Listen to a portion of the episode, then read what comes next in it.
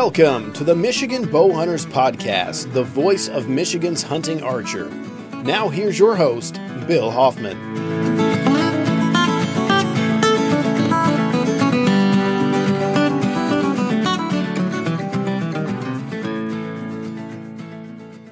Welcome back to another episode of the Michigan Bowhunters Podcast. I'm your host, Bill Hoffman, and this week is a continuation of what we had in our last episode. However, we only got one guest. So if you remember, on our last episode, it was recorded live at the 2023 MBH Rendezvous, where I had a bunch of members come up and we talked about hunting and Michigan bow hunting and their love for the MBH. And of course, when you think about MBH currently, or as we're going to find out, over the last 70 years, you can't not think about the guy that I have on today's show, Jerry Keck. You know, Jerry Keck's an important man for a lot of different reasons. And as you listen to this interview I did with him, you're going to laugh. And you're going to realize the great respect I have for him and everything he's done for MBH.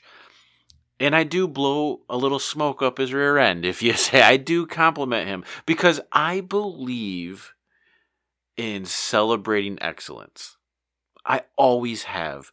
Even when it comes to athletics and sports, as a coach, as an umpire, as a competitor, if someone else protrudes or extrudes excellence, I tell them that. If I go to a restaurant and I see very, very well-behaved children, I will compliment the parents. I believe in celebrating excellence, and that's what this episode is all about. I didn't include Jerry's interview in the last episode only because it's longer, which is no surprise to anyone that knows Jerry Keck. But I felt it deserved its own episode because Jerry Keck, he should be my co-host on this show. Of course, it'd be a lot different show. That's how the joke goes because he's long-winded. But I was on the edge of my chair, literally. And as we were recording this, a little behind-the-scenes information here with this. As we were recording this interview, it's getting dark. Well, it started at dusk, and it went well into dark. And I had flip-flops on and shorts on, and I was donating blood to the mosquitoes at the Clare County Fairgrounds. Jeez, oh, Pete's, I got lit up. And there's nothing worse than is there anything worse than a mosquito bite on your toes? It's just, the tight skin and it just itches and I digress, I'm sorry. But I didn't want to stop talking to him because I knew there's just a wealth of information. So I promise you this. Good Lord willing and the creek don't rise, our paths will cross again, and I will do another episode with Jerry because I'm sure there's a boatload or a quiverful of stories that we just didn't get time to get to. So, with that, no further ado, we're going to hop in and hear from one of our sponsors here at MBH and then roll right into that interview with Jerry Keck. Thanks for checking out the episode, everyone, and don't forget to leave a review. That's very important. Whatever app you're listening to, leave us a 5-star review. What that does is it plops us farther out into the algorithm so that people that are searching for hunting-related content, especially in Michigan, the computers will automatically link them up with us. That means they'll listen to our show, and hopefully that means they will join and become members of the Michigan Bowhunters Association. This episode of the Michigan Bowhunters Association podcast is brought to you by the Great Northern Bow Hunting Company. They design and build every bow with you in mind. and with respect for a long and noble hunter-gatherer lineage we are all connected to. They build hunting bows, and their bows are designed to make you the very best bow hunter you can be. For more information on the Great Northern Bow Hunting Company, check out their website, gnbco.com. That's the Great Northern Bow Company, gnbco.com.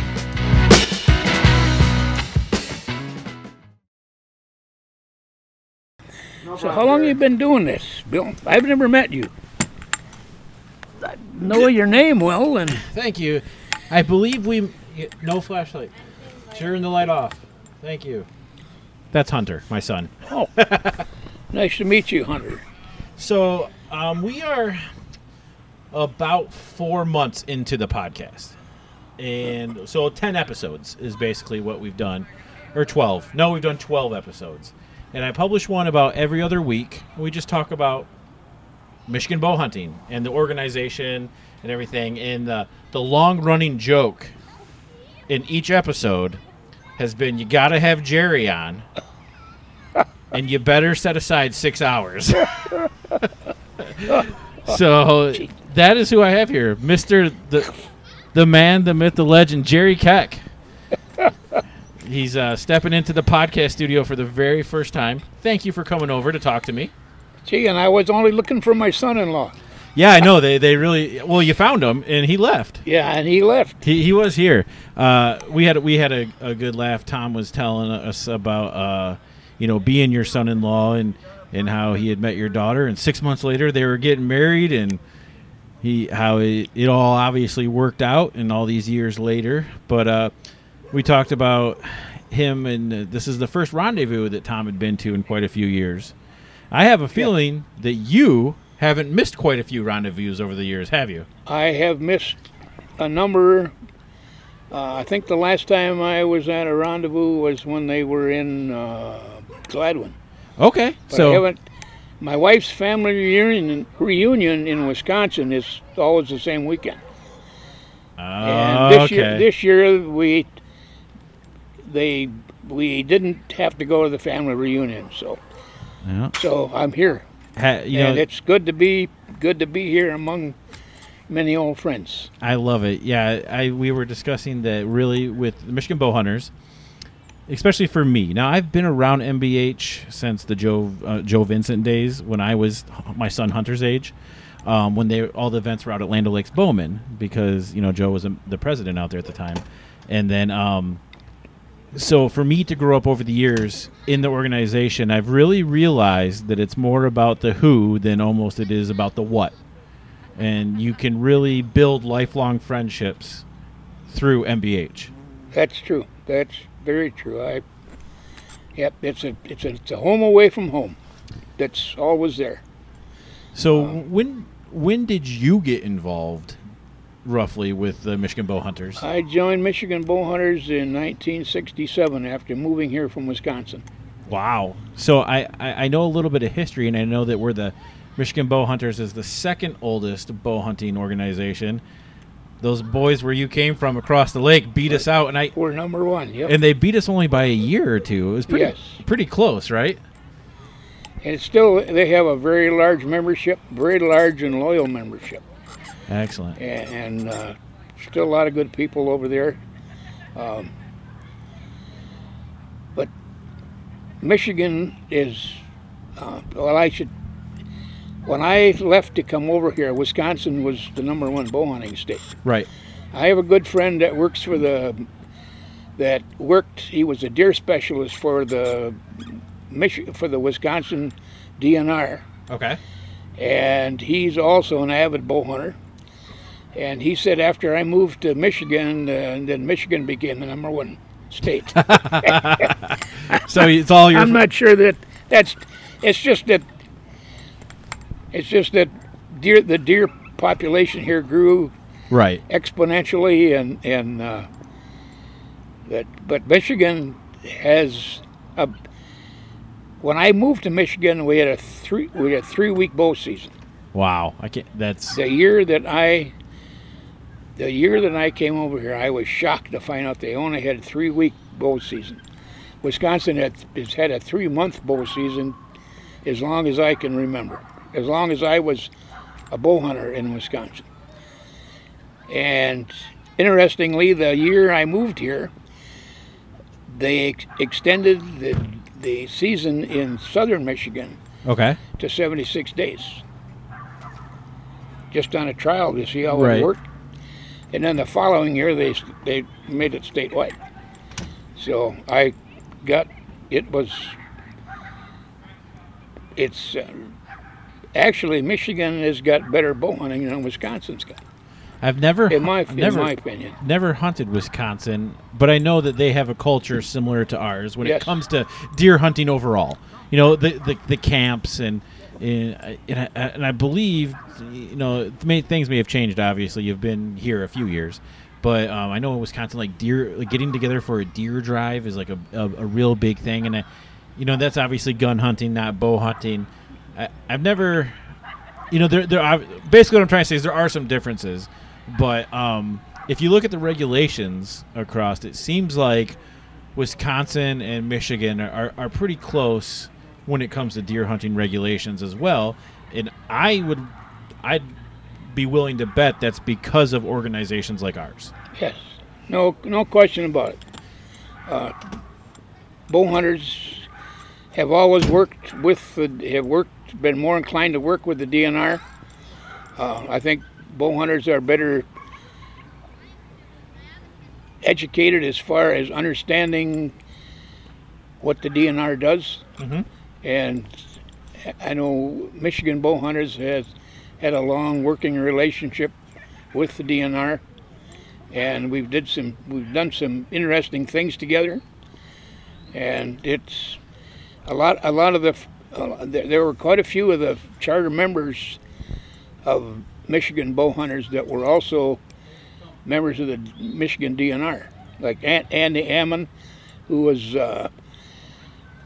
He was the upland game bird specialist. Okay. Andy was the first non-Native American to shoot a turkey in Michigan with a bow and arrow. Really? Yes. And I had the pleasure of spending a lot of time hunting with Andy and catching and banding woodcock with him. And he was a super guy. Yep. All right, I don't want to interrupt you too much. How in the world do you catch a woodcock? I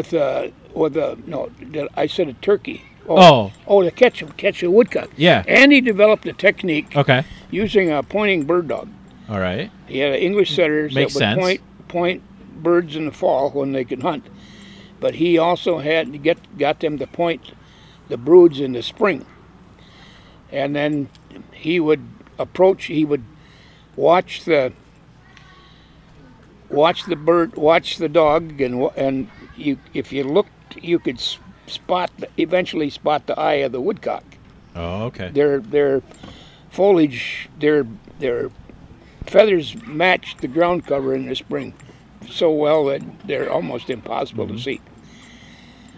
But Andy said, you look for the eye, and you spot them. Well, then he would, the hen would be frozen with the brood, and they never have more than 4 chicks. Oh, really? See, I didn't know that. And he had this big, long-handled, musky fishing net, and he would lower the net over the hen until she flushed into the net, and he would capture her, and then the little ones just stayed right there. And could band them. So he would band them and age them, and then he had another technique that he developed where you dizzy the hen, put her head under her wing and then dizzy her, so she would, and then would put her back on the ground, and she would be with the chicks, so it wasn't a traumatic thing for the hen when they left.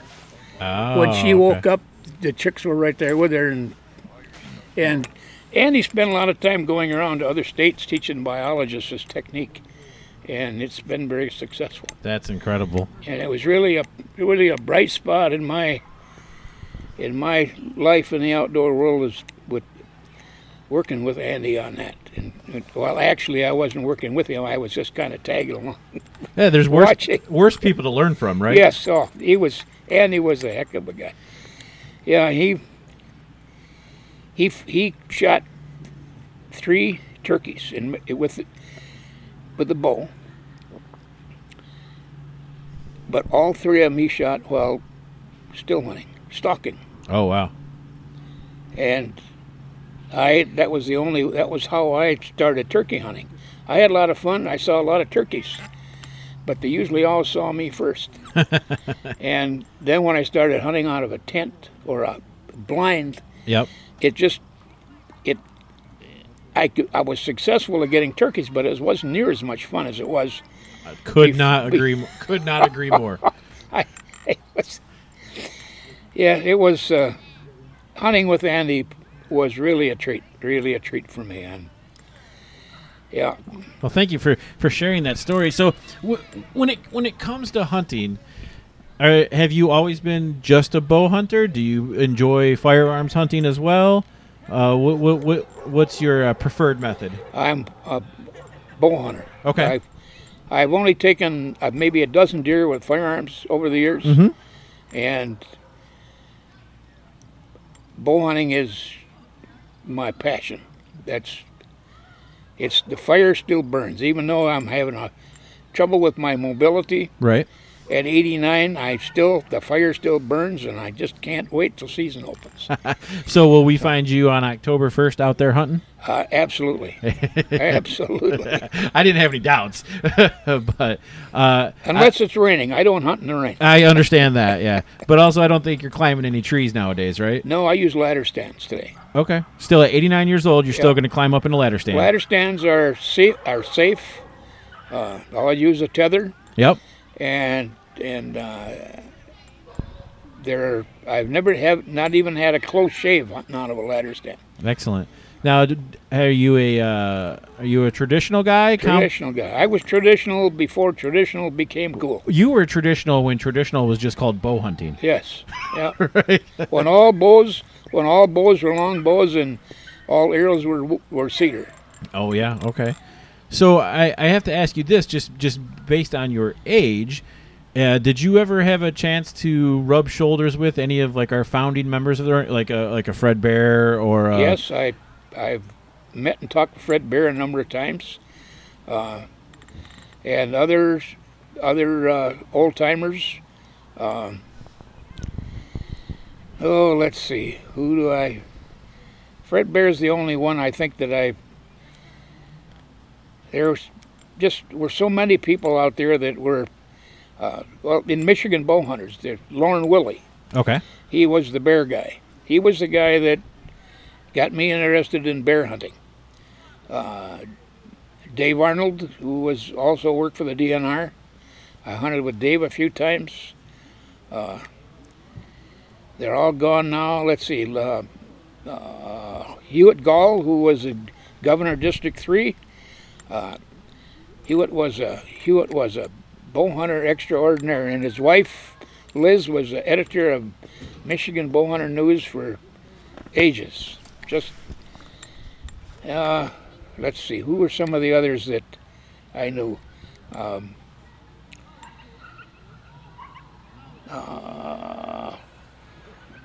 Pretty much Buchanan. Everybody that's anybody in the history of Michigan bow hunting. My old mind is saturated like an old hard drive. You know, it's just it. Another member Michigan Bowhunter member that I know from Buchanan, Michigan was. Oh gosh, I can't think of his name right now. Just super guy. Just. Well, it may come to you in a minute. I want to take you down a little bit of a different road. How did you get your start in the outdoors? Was it a family thing? Did you said it's your passion? Did someone provide you with this passion, or did it just light inside you? It happened. I was born into a hunting family. Both my dad and my mom hunted. My dad worked for the Wisconsin DNR. He built fire lookout towers in the summertime, and in the other times of the other partially, when he wasn't building fire towers, he was part-time game warden and did other jobs for the DNR. And because my dad was so busy in the summertime, when we lived on a lake, I didn't get to learn anything about fishing from my dad because he was gone most of the time. My mother's dad lived just down the road, and so he became my fishing mentor. Okay. But he taught me a lot more than fishing. He taught me how to make slingshot and a number of other things. Outdoor skills, how to use an axe, how to split wood, and how to capture a hornet's nest without getting stung, things like that. All the important stuff in life. How to trap muskrats, and the slingshot led me to bow hunting. Oh, which makes sense. That's they're kind of cousins. I could see. You're good. I'm just going to try to turn this brightness down. Well, we had a neighbor that was a bow hunter. And back in the early 1940s, bow hunters were scarce. And this fellow was a friend of my dad's. And he would come over, and my dad being a deer hunter, he would come over and he would tell my dad what bow hunting was like. Okay. And I was just entranced. He would talk about sneaking up on a deer, stalking the deer, and he said you'd get close, and he said you'd get all choked up, you couldn't hardly breathe, and you were shaking. And I thought, gee, that's just like hunting chipmunks with a slingshot. I got the same thing. So when I got older and I had a paper out, I bought a longbow, an old hickory longbow, and I found out that the aiming system for the slingshot was exactly the same for a longbow. Shooting instinctive. Nobody taught me how to shoot. It just carried over. All right. And I was a pretty good shot with slingshot. Now I don't know of a better American outdoorsman story than I bought my first bow with my paper route money. Yeah. That's poetic license right there, sir. That's about as red, white, and blue and camouflage as it gets. And it was such a thrill to shoot a bow and watch your arrow hit what you were aiming at. It grew, my dad in 1949. My dad says, "Well, you can go deer hunting with you. You can go deer hunting this year." Okay, I was 16, and he said, "Okay, you can use your Maz shotgun." Okay, but he didn't know that I already had a 45-pound Ben Pearson longbow on layaway at the local sporting goods store. All right. And I remember when I picked up, I had to skip my eighth hour class, and I was a sophomore in high school. I skipped my 8th hour class to go down to the hardware store, get down to the sporting goods store, and pick up my bow. All right. And from there home was 2 miles. I would have had to hike 2 miles. And I know if I went back to school and caught the school bus, then I would have had to go along with all the ridicule, because nobody in their right mind in 1949 hunted deer with a longbow. It was unheard of. It was ineffective. I had to endure the torment of my school buddies. But if I walked home, I wouldn't get there in time to grab it on him. There is the truth. Yeah. Well, if you. Too bad there wasn't a bunch of hunting grounds between school and home. You could have just walked home. It was 2 miles of city. Yeah, you couldn't have shot your way home. Yeah, yeah. You might have been out of arrows by the time you got back, but that old Lemonwood longbow shot pretty well for me. I never shot a deer. It took me 13 years to get my first deer, but we hunted the way our fathers did. We still hunted. Right. And I always got to see deer, but most of them had seen me first. Yeah, you saw a lot of whitetails. A lot of whitetails. Literally the tails, right? Yeah. And my father, he tormented me unmercifully, trying to...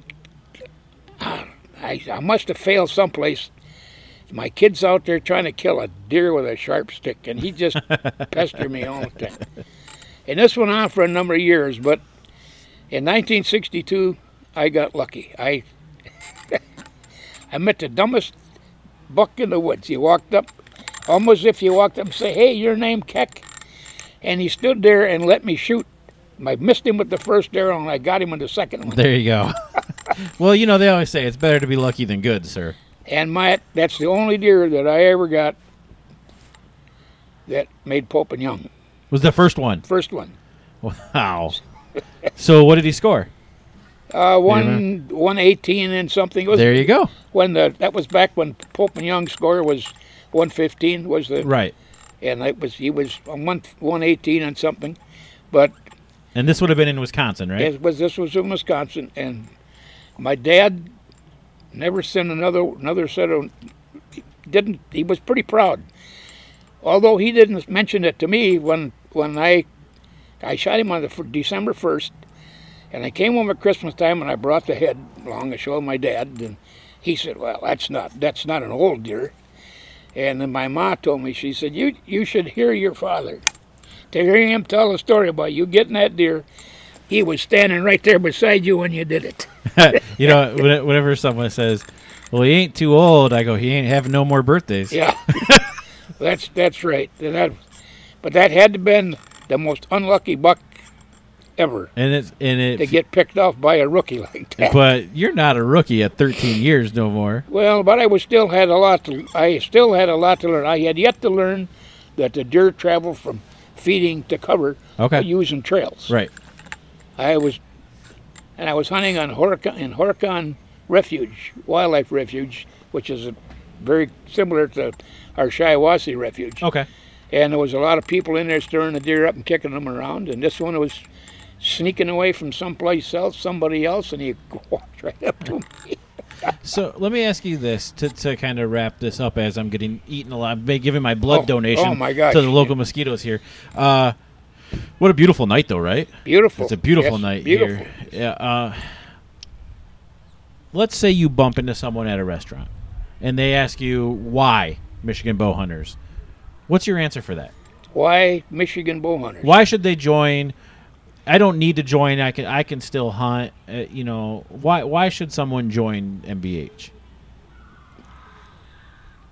Because Michigan Bow Hunters is the voice of Michigan's hunting archery, and Michigan Bow Hunters does a lot of things to promote and defend bow hunting so you can hunt. I don't think there's a better answer than that. We are the voice of Michigan's bow hunting archer, and if you don't do it, not you obviously, but if you, the person listening to this that's not a member, if you don't do it, someone else. What am I trying to say here, Jerry? It's got to be done, so it might as well be done by the people that have the passion that matches our passions. And so I think if you're asking why Michigan Bow Hunters, you've already answered it for yourself, because you care. Yes, and Michigan Bow Hunters is a great organization.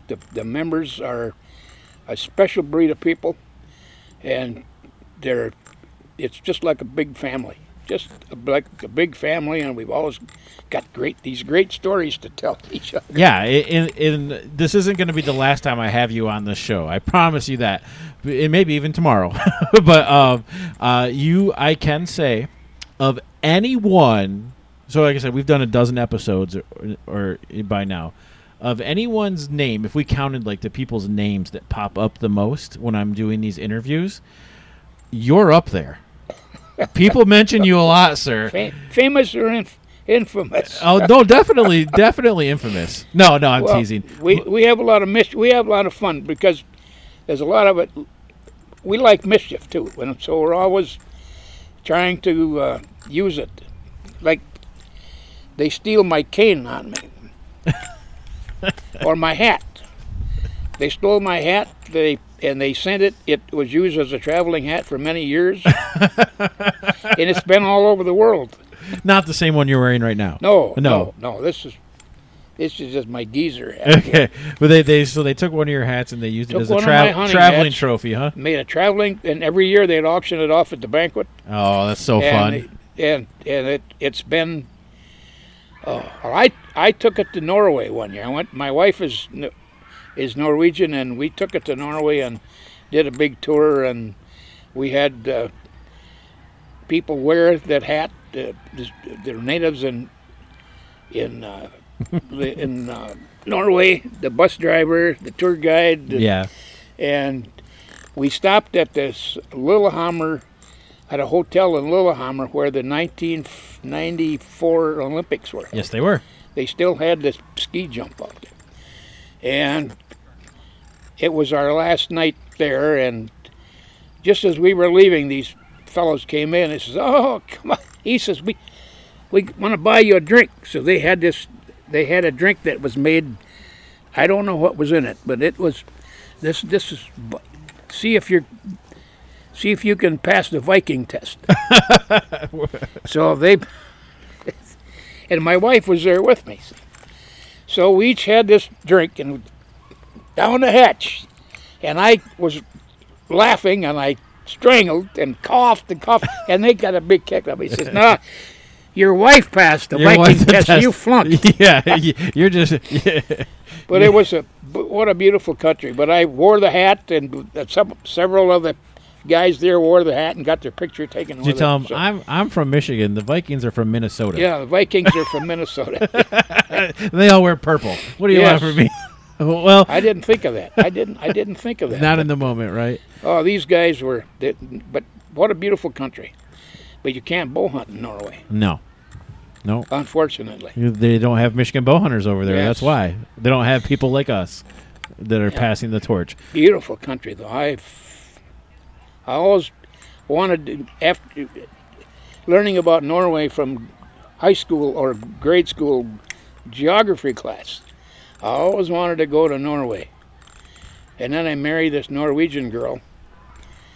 And I ended up going over there on this tour, and it is absolutely the most beautiful country, and the people are beautiful, just wonderful, friendly, helpful, excellent. And it's.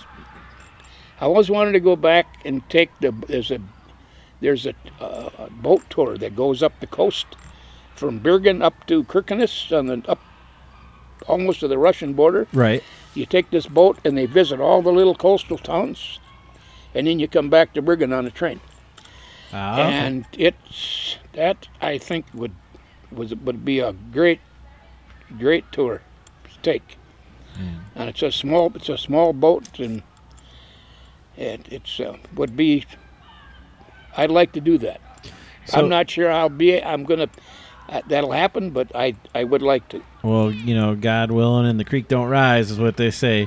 So let me wrap up this interview with this. When it comes to hunting in the great outdoors, do any of your hunts, and they don't necessarily even have to be where you harvested something, but is there any hunt in your mind or in your heart that stands out as one of the most memorable or your favorite in particular? Yes, my first elk hunt.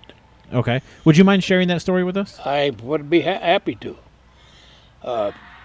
My good friend Jim Head, who just recently passed away, took me elk hunting out into Colorado, and we were in Unit 12 where we had to park.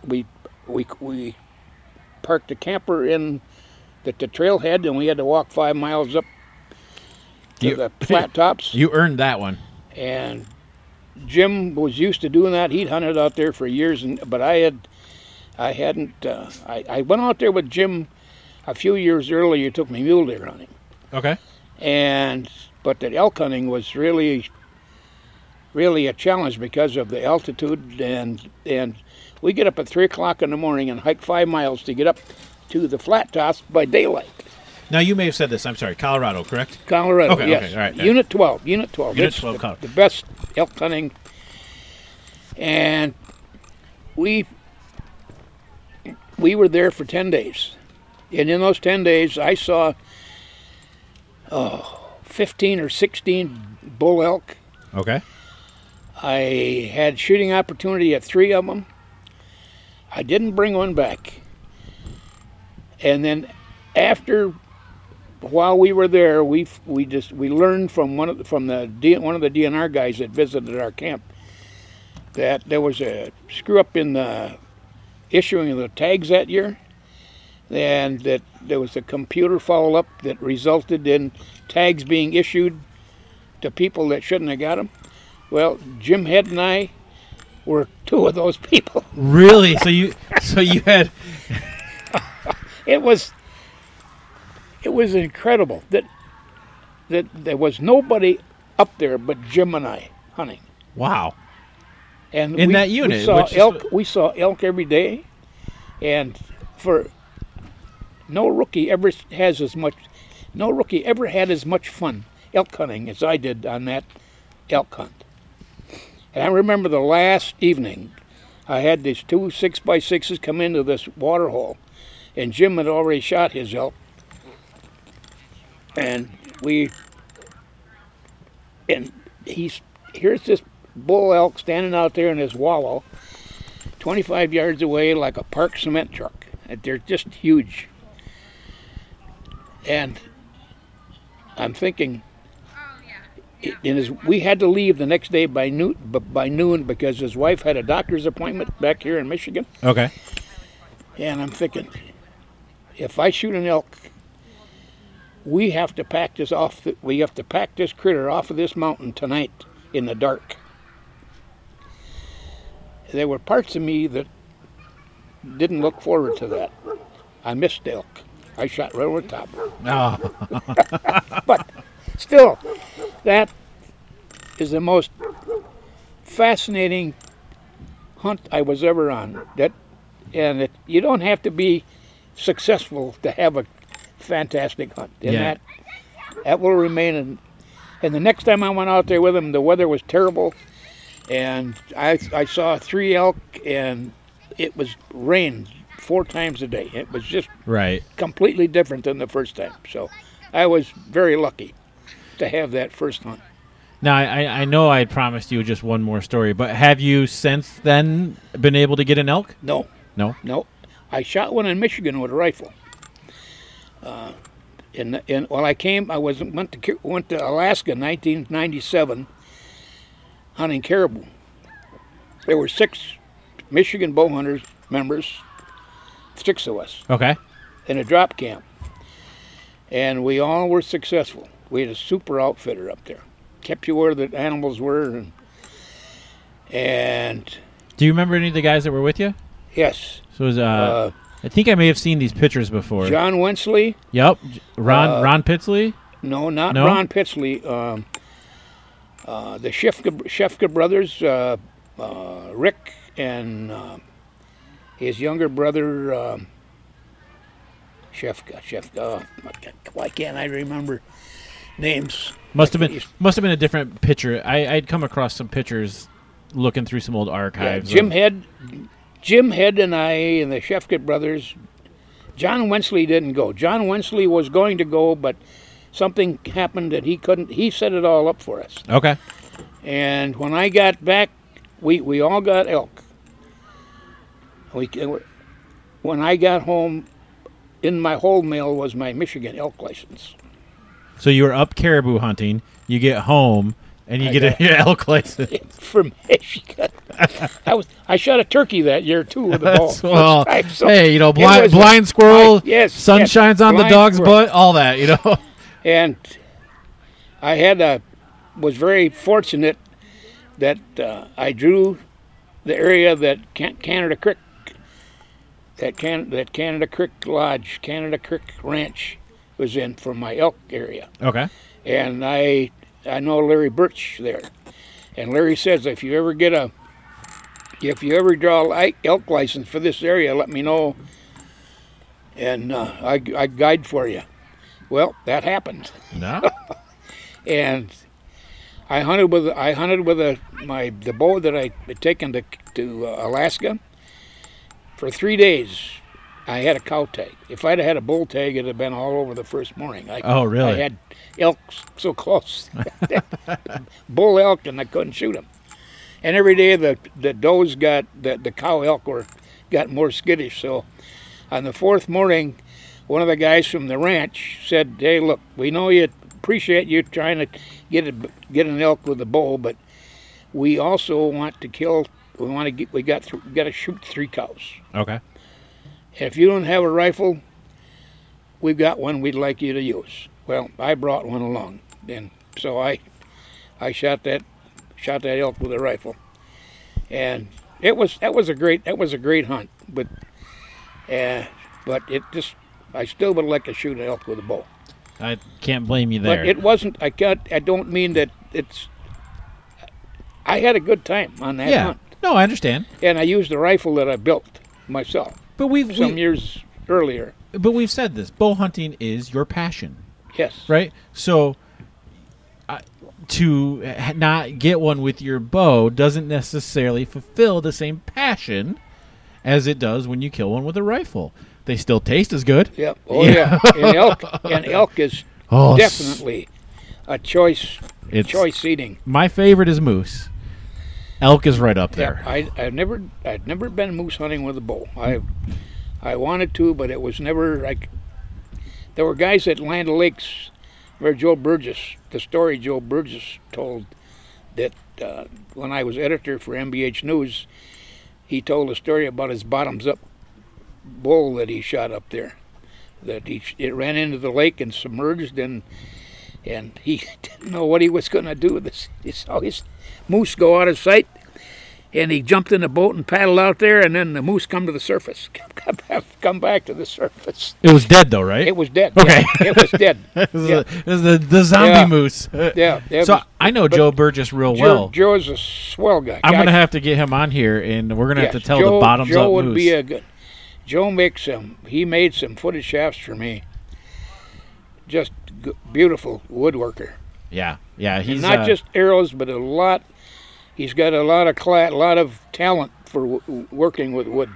Yes, there's a lot around Land O Lakes Bowman, which is my home club, that has the signs of Joe Burgess's woodwork, and I do believe Mike Burgess did all the electrical work there. So, we wouldn't have the clubhouse that we have if it wasn't for the Burgess boys. That's a great club. I've been shot that course many times, but my old legs won't let me climb those mountains anymore. We got some hills there. Yes, we don't have the hills. Great range. We don't have the hills that Oakland County has. Well, Oakland County's got one hill. They just drag your butt up and down it 7 times. But when you talk about Land O Lakes, you can really see how the glaciers came through and carved that property.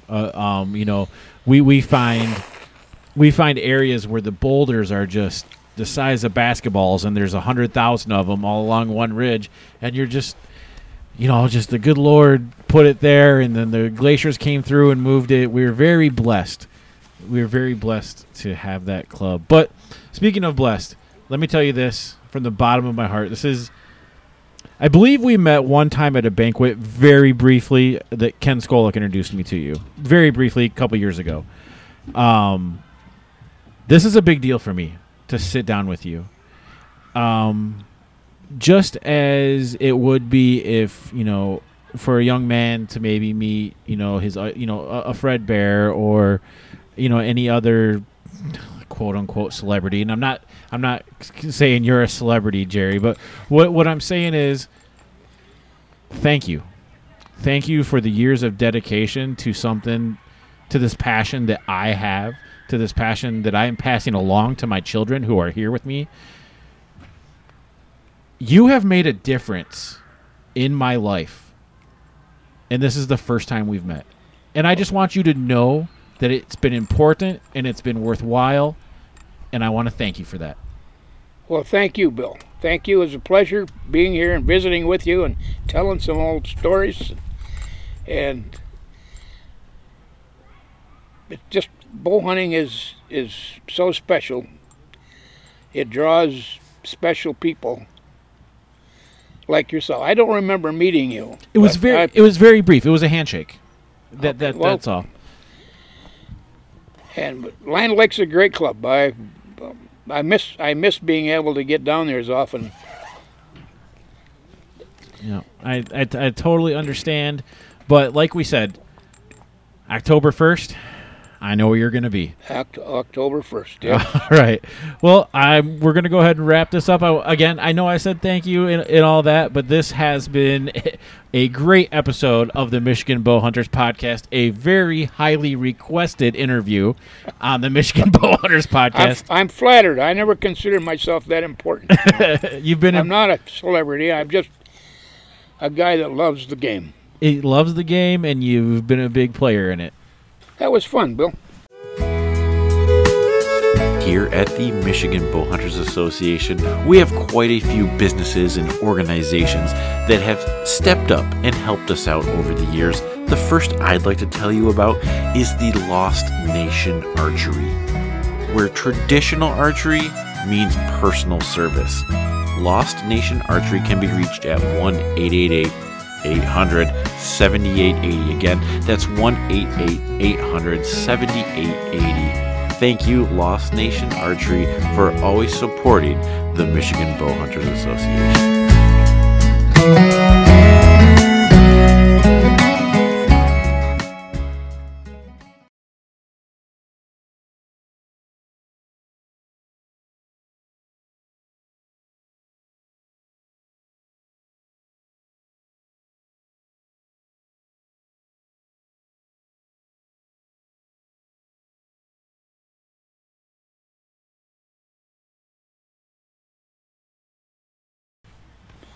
That was fun, Bill. Thank you for listening to this episode of the Michigan Bowhunters Podcast. Please make sure to visit our website at www.michiganbowhunters.com to learn about becoming a member of the Michigan Bowhunters Association.